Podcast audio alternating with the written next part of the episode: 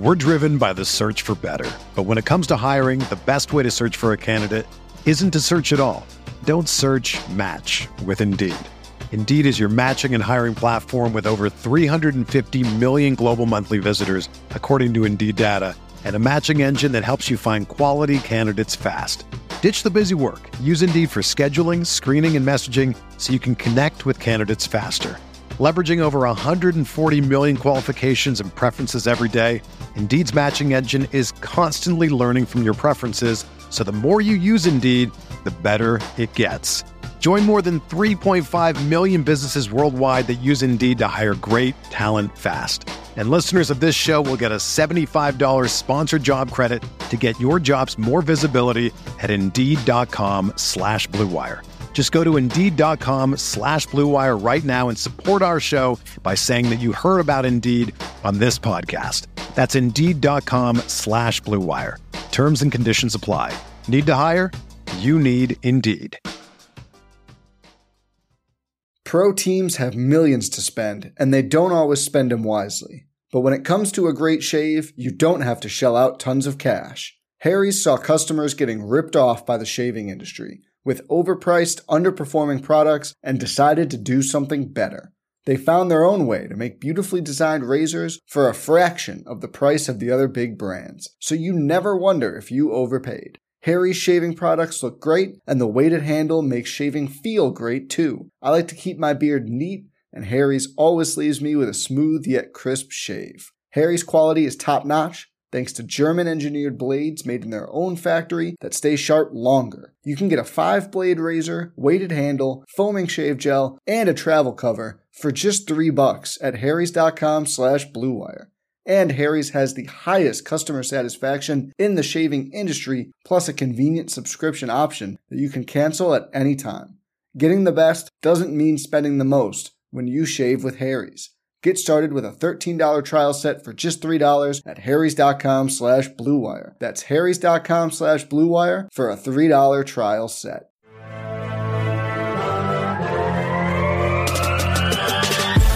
Twenty minutes a day, 365 days a year. This is the Pack a Day Podcast.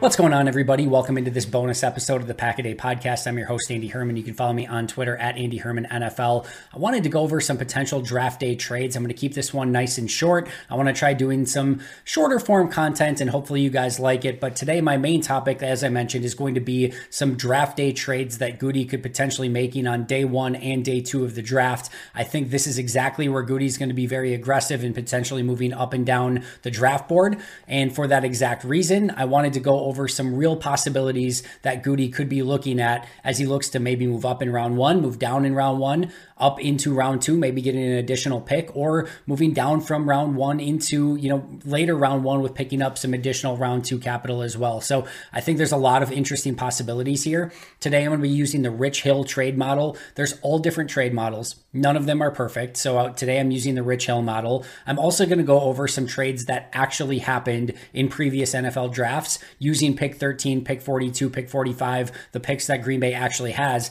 to show you what are what you know what deals are legitimately possible and what has actually happened historically with those picks. So let's start with some potential trade ups. So theoretically, and again, you never know quite how teams are going to be willing to deal in a given draft, but theoretically, using the Rich Hill model, Pick 13 plus pick 42, which Green Bay just got from the Jets in that Aaron Rodgers trade, is equal to pick 5 in the draft. Now, we don't know how Seattle views pick 5. If they really want to take a Jalen Carter and they're just set on that, that's a possibility. But theoretically, it could get you to pick 5. And Seattle, historically, has been a team that Green Bay has done a lot of deals with and usually likes moving down in the draft. So that could be one to keep an eye on. Again, theoretically, pick 13 plus pick 42 would be worth pick 5 in the draft.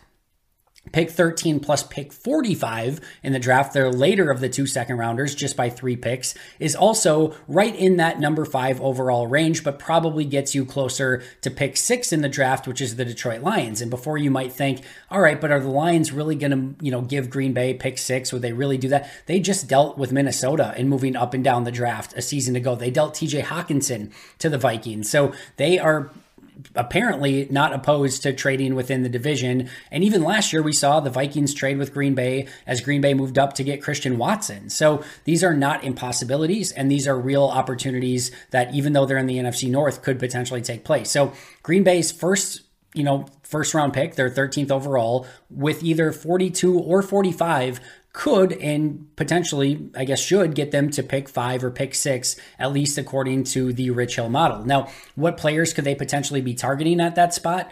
Tyree Wilson, if he's potentially there, a dynamic edge rusher, that would be a home run selection, in my opinion. Give them a real physical freak on the outside opposite Rashan Gary. A Will Anderson, if he's somehow still there, that could be within the realm of possibility. A Christian Gonzalez to pair with Jaire Alexander, that would be really fun. To me, it's probably one of those three players. I think that's probably what you're looking at is to get if you're if Green Bay is legitimately going to try to move up, maybe Jalen Carter, maybe they talk to Quay Walker and Eric Stokes and Devonte Wyatt, three players who probably know him pretty well. Maybe all three of them gave huge votes of confidence on Jalen Carter. Maybe he could be in play, but it would have to be one of those blue chip players that fell to pick five or pick six that Green Bay was willing to aggressively move up to go get one of those players because giving up one of those second round picks would certainly be um, costly for Green Bay as they sort of start rebuilding this roster with you know multiple pieces that they're going to need moving forward. But getting a huge end player like a Christian Gonzalez, a Tyree Wilson, or a Will Anderson could potentially make that possible. If you're wondering, pick 13 plus pick 42 plus pick 45, their first plus their two seconds, is theoretically worth pick three in the draft. That would be have to be, in my opinion, for Tyree Wilson or Will Anderson, that they would just love one of those edge rushers. They're probably getting, depending on who goes at two, if a quarterback goes at two, they're getting the best defensive player in the draft, their choice. If a, a you know defensive player, if you know either Will Anderson or Tyree Wilson goes at three, uh, or excuse me, at two, they can get the other one at three and still get probably their pick of the edge rushers. Could it be for a quarterback? Could they move up for pick three? Let's say that pick number one is, you know, Bryce Young. Pick number two is Will Anderson or Tyree Wilson. Pick three, you have your choice of CJ Stroud, Anthony Richardson, or Will Levis. I don't think so. There is surprise, there is shocked, and then there is stunned. I would be stunned if Green Bay took a quarterback in this draft, period, much less moved all three of their picks up to pick three. But if Green Bay absolutely loved one, it wouldn't totally be out of the realm of possibility. Like if they were sure that CJ Stroud was the next big thing and he was there at pick three, it's it's not entirely out of the possibility although like i said i would be completely stunned. So i would think it would probably be for one of those two primary edge rushers if they were to do that. That would be very costly. Using picks 42 and 45 plus their 13th overall to get up to pick 3 to take the top edge rusher. Fun to have that bookend with Rashan Gary long term, but man, I, I, would feel better about taking Lukas Van Ness or a Nolan Smith or somebody like that, and then having two second round picks still. All right, so what are some trade down opportunities? Pick 13, if they wanted to, via the, the Rich Hill trade chart, is worth pick 24 and pick 56, with the, which the Jaguars have both of those selections. So move down 11 picks to pick 24, pick up a second rounder, pick 56 overall. The Jaguars are in a place where they potentially could be looking for more higher end talent to build a playoff team from a season ago. Maybe they want somebody at pick 13 that they think is going to set them over the top. Maybe Jackson Smith-Njigba is there and they think they're a wide receiver away. They think that Trevor Lawrence with Christian Kirk and Jackson Smith-Njigba would be unstoppable. Who knows? Maybe it's a tight end. Who who knows what it could possibly be? But if they love somebody at 13 and are willing to give 24 and 56, think of Green Bay probably still getting one of the best tight ends in the draft at pick 24 and picking up a second round pick in the process. That doesn't sound so bad. So 24 and 56 for 13 could potentially be a possibility. One other unique one, which would maybe be a little bit too steep of a drop, but pick 13 is right around the same value for picks 29 and pick 40, which is the Saints' two picks. They have pick 29 and pick 40 it's close in value, but if the Saints were willing to do it, and the Saints have been a team that's been aggressive moving up in the draft in the past, That would give Green Bay pick 29, 40, 42, and 45. Basically, four picks in a 16 pick period of time and four top 45 picks in this draft. And yes, you're moving back, so it's not going to be the premium selection that you're potentially getting at pick 13, but still maybe getting one of those top tight ends at pick 29, not impossible. And now three picks, 40, 42, and 45 in the second round. That would give Gute a lot of talent. And again, four top 45 picks in this draft. So that could be another unique one. Uh, another one, if Green Bay, let's say Green Bay picks a, a player at 13 and wants to get back up into the first round, pick 42 and pick 45 together are equal in value to pick 20, which the Seahawks happen to have. And again, the Seahawks usually love moving down. So pick 20 for 40 and 45 could very much be in play. Could you imagine a scenario where Green Bay goes Jackson Smith-Njigba at 13, then trades 42 and 45 up to 20 and gets Dalton Kincaid or Michael Mayer, and they end up with one of the top tight ends and the top wide receiver in this draft? You want to go out and help Jordan Love, that would go a long way in doing it. And before you think maybe, like, I don't know if they're going to be willing to give up two second, they just did it a season ago. They gave up two second round picks to move up in the second round to pick Christian Watson. So I very much think that this would be a deal that if the right player was there, that Green Bay would be interested in pulling the trigger. And like I said, imagine a draft where you get Jackson Smith-Njigba and still one of the top tight ends. That would be massive for this offense and for Jordan Love moving forward. We're driven by the search for better. But when it comes to hiring, the best way to search for a candidate isn't to search at all. Don't search match with Indeed.